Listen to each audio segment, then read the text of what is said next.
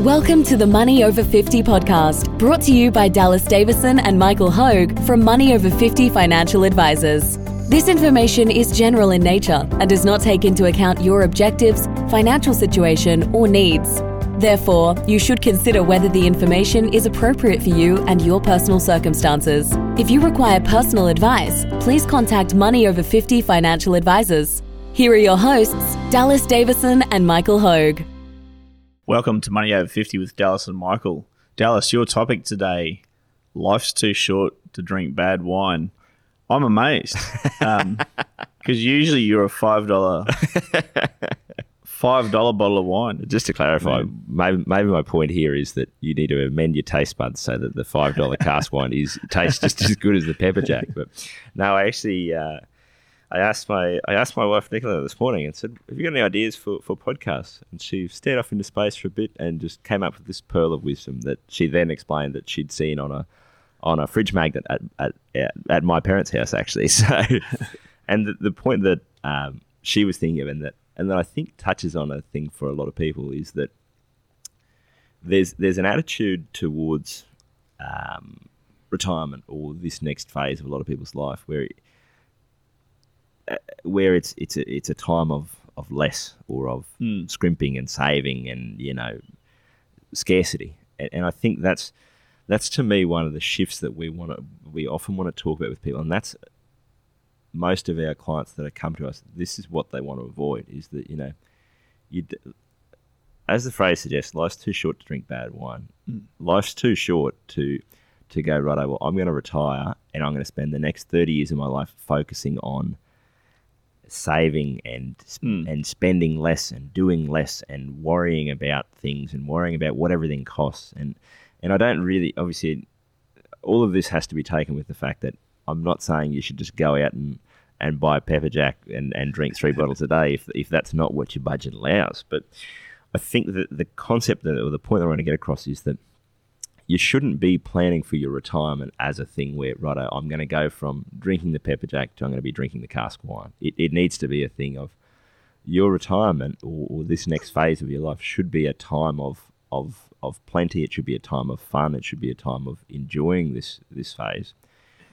I, I sort of sometimes you, you see people who are uh, retirement's approaching and they're like, it's mm. like if you've ever taken a, a two year old on, on an escalator and they see the end of the escalator coming up and you can see them start to start to tense up a bit, and they and they're worried they're going to trip over it, and then often they'll step off the edge of it and go, "Ah, oh, that was, yeah, that wasn't that bad." And so, you know, a big part of our planning that we've talked about with with our clients is going, right, what are you spending now? Mm. Let's assume that you are going to that you are going to want to spend that much in retirement, and mm. and even when you do plan for that, and you go, okay, you're spending eighty grand a year now we need to build up the equivalent of $1.6 million in, in retirement savings so that you can continue to draw that same amount of net income, same live the same lifestyle. It's almost like people don't believe it. It's like they go, yeah, but I'll be retired, so uh, I'm going to have to cut back, or I'm going to have to, you know, we're going to have to change things some in some fashion. And I just think, you know, yes, life is too short to drink bad wine, and and for most people, if you plan early and you get sorted, it, it's not it's not it's not the sort of thing that you have to do in retirement. This is interesting because I, I actually have a upcoming podcast. I'm not going to give away too much mm. here today, but but I've noticed a correlation between my really successful clients. Mm. Any big money decision that they make yep. is considered, yep. thoughtful, and delayed. Yep. So they consider it Yep. They think about it a lot. Yep. And they always delay it. Yep. They never do on impulse. Yep. Big decisions. Yep. Little decisions. They don't care. They just go. They, They they, walk care. into the bottle and go right. What, do what wine do I want to drink today? Yep. And they buy it. And that's Uh, I, again, I met a really successful um, couple that came in for the first time the other day, already retired, came in with significant assets, well above the average. Um, we he, he had his budget down on a on a spreadsheet, Yeah. and um, he said, "Oh yeah, I he's part of a pistol club." He tells me. Yeah. So he said, "I spent three and a half thousand dollars on ammo last year." Oh, Yeah. seems a bit high. Oh, It doesn't really matter. Anyway, we, we spoke about that, and we so I said to him, "With what you have, that doesn't matter." Yeah. Uh, but they weren't people that go out for dinner. Yeah. They don't, you know, they, they Yeah, didn't yeah. tend to do things like that. They didn't Yeah. tend to go on overseas holidays or anything like that. So, so um, little decisions, little decisions we find, I find, Yep. um, when I look, Yep. you know, X-ray people spending, Yeah. is that um, little decisions don't matter. Yeah, it, it's it's it's a It's funny it's, it's isn't the big decisions that you've got to get right. that you've got to get right. Yep. And and everyone that I've seen successful, Yep. um, big decisions, they've thought they, they think it through, Yep. they consider it, Yep. and they delay it. Yep. So That's- again, yeah. I won't give too much away No, but uh, in terms of that's going to be the whole but- topic but, uh, uh, for the podcast. But yeah, but um, but I, I, I agree. So um, I don't stay in bad hotels. That's just one of the things that I don't. It's- now, it's what we- now here's here's an example. So Dallas, like we've had this debate before. many times. You're in trouble now because Yeah, yeah. you'll have to spend for hotels. Yeah. Um, for all the listeners out there, Dallas is is a, a I love a cheap- tight, a tight. Uh, I won't say it because we'll have to put an explicit thing on the podcast. Yeah, just to But, clarify, uh, but, but he this- likes to stay in dumps Yeah, when I- we go away, Airbnb Yeah, dumps. yeah, Um, yeah. I've, I've been many uh, uh, debates we've had when we've, gone away for you know a work trip or something like that, and, and I've booked the accommodation. you, you you were banned from booking the absolute accommodation. disgust from Michael. So um, when I, and, and and my thoughts are so I spread out the cost of the whole holiday. Yeah. Say okay, I've got flights for four people now. Yeah, We've got spending money for, for people. Um, yeah, we've got transport and all those types of things. yeah, If I pay, if we're away for um, two weeks and I spend an extra fifty dollars a night, a night on on accommodation. accommodation, then yeah, um, um, what have I spent? Seven hundred dollars Yeah. extra. Yeah. Now, if I add up seven hundred dollars on top of the entire spend of the trip, it's a relatively small percentage. Yeah. It's a relatively small percentage, but we have so I have so much better of a time That's staying in a fifty dollar more expensive because it's a bit closer to to things. It's a you know it's just a bit more comfortable and all those sort of things. So, so they're the they're the types they're the types of decisions that I I believe don't make a any difference. Yes, and and A la the yeah, the, drink the, the, drink. type of wine that you want to drink. Yes, Um, yeah, yeah. Unless, assuming you don't have an alcohol and I problem think and this you're is not the point: is you, you go for if you're drinking two glasses of wine a night and you drink Pepperjack versus you drink Coolabah, it, it's not. That's not going to be the thing that breaks the bank. If you're drinking six bottles of wine a night, there's probably something you need to revisit there that is is not actually about the, the financial cost of that of that wine. But just to clarify, I think the hotel room is a great example because historically, especially when I was young and single and traveling, I'd love to stay in dumps because because when and we've talked about this before. The the concrete thing is I'd go and check into some cockroach infested room in some you know shitty downtown suburb and and and go and dump my bags off, and I'd think to myself.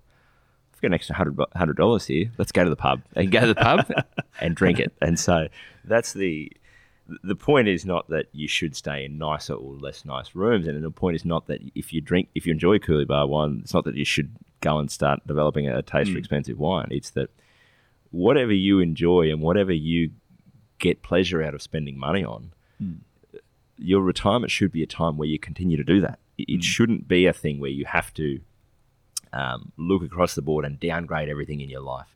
As we've said many times, there are there are uh, there's some value in looking at your budget every now and then to just go, what are the things that I'm spending money on that I'm not getting enjoyment out of? But uh, I, I think there's sometimes an attitude approaching retirement where we go, yeah, all of the all of, it's almost like a, a Catholic guilt hair shirt thing where we go, all of the things that I used to get enjoyment out of while I was working, well, I'm not working anymore, so I can't do that, can't have those fun things, and and I think if you're approaching and a lot of these things are subconscious beliefs. It's not you're obviously not intellectually saying that, but but you'll I think you'll find this with couples uh, more than Yeah. anything. There'll be two members of a couple, and one of them is kind of going, okay, well, Dallas or Michael sat here and said we're spending eighty grand a year, and we're gonna we're, we're putting our money into super that we need to when we get to retirement. We're going to be in a position to continue to live that lifestyle, and one member of the couple will intellectually believe it and and subconsciously believe it, and the other member of the couple just sort of doesn't sit right with them, and they kind of come, but how?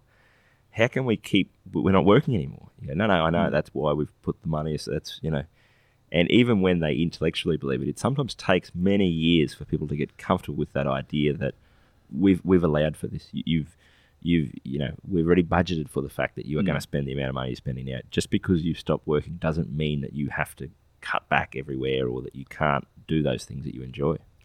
Yeah, well, well um, I'll take this opportunity to to um, promote us a little bit. Um, that's what we do. Yeah, that's literally We're, we're yeah. planning driven. yeah, yeah, So um, one of the things that I find, uh, even people that are, are, are quite good with their finances and that are doing most of the right things, they actually don't know if they can afford Yeah. to do things because they, they don't have a comprehensive plan. plan in place. So um, when we when we are obviously we're financial planners, so so it's all part of the plan. Mm. Yeah. like you said, Dallas. yeah. Like so, it, Yeah. the plan is Yeah. to fund a thirty year retirement starting from this particular date. Yep. and inbuilt into that plan is the fact. In this example, that Yeah. we can take ninety thousand dollars net of tax, for example, and Yeah. and and and, and Yeah. spend that every year. Spend it on what? It doesn't matter. Yeah. Um, we assumed it's being spent.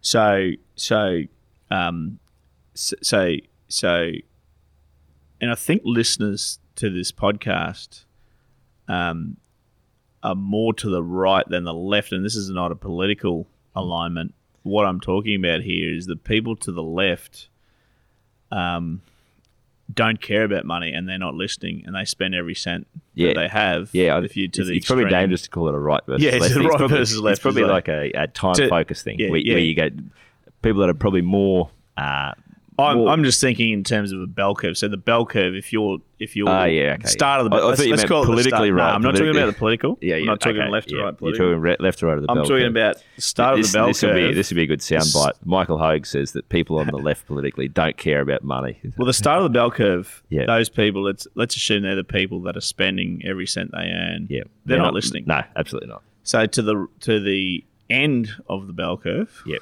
um, Other people are. are the people, uh, and They're a lot of them would be listing. Yeah.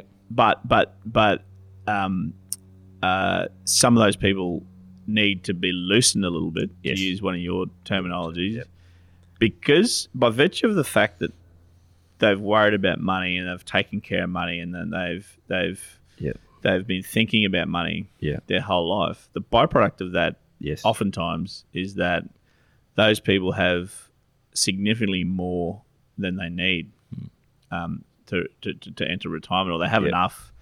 Um, it's very, very hard then to, it's because they've been in a, a save and a scrimp and a and a and a and a, and a claw and a scratch mentality Yeah. for their entire lives.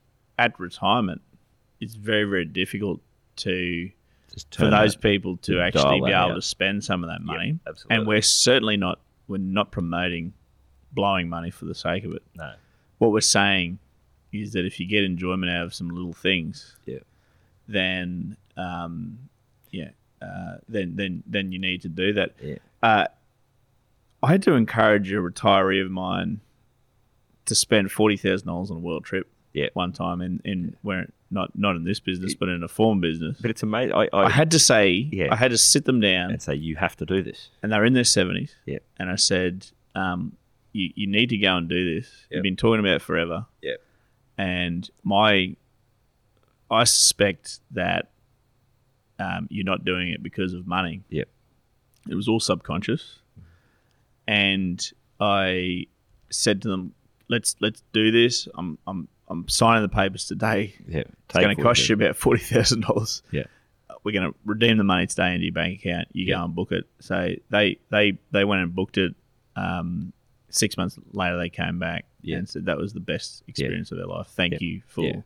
For, Making that and they were never going to run out of money. They were never going to run out of money. So No. I had to loosen them quite Yes, a bit. Yeah, it, it is And- interesting. 'cause and- I, th- I think people people think that our role in a lot of these conversations, which and sometimes it is, is to say to people, "Don't do that.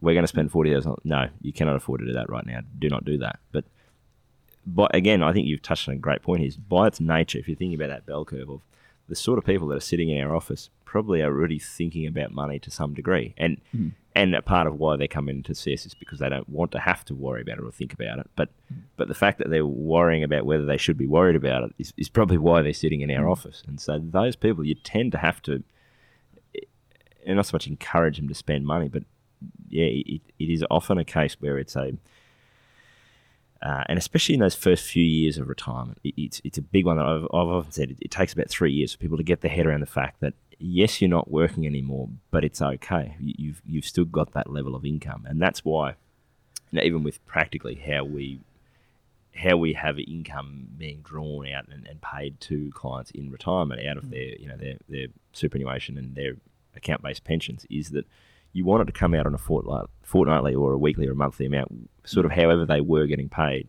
so that it becomes a very concrete thing where, ah, okay, well I was I was getting fifteen hundred dollars a week hit the bank account, I've stopped working, I'm I'm now still getting fifteen hundred dollars a week hit the bank account. Oh, okay, that that's fine. I can continue to live that same lifestyle. Mm. There's something very different about that concrete thing versus going, yes, you can continue to spend eighty grand a year, and there's hundred thousand dollars in cash in your bank account, so just spend that.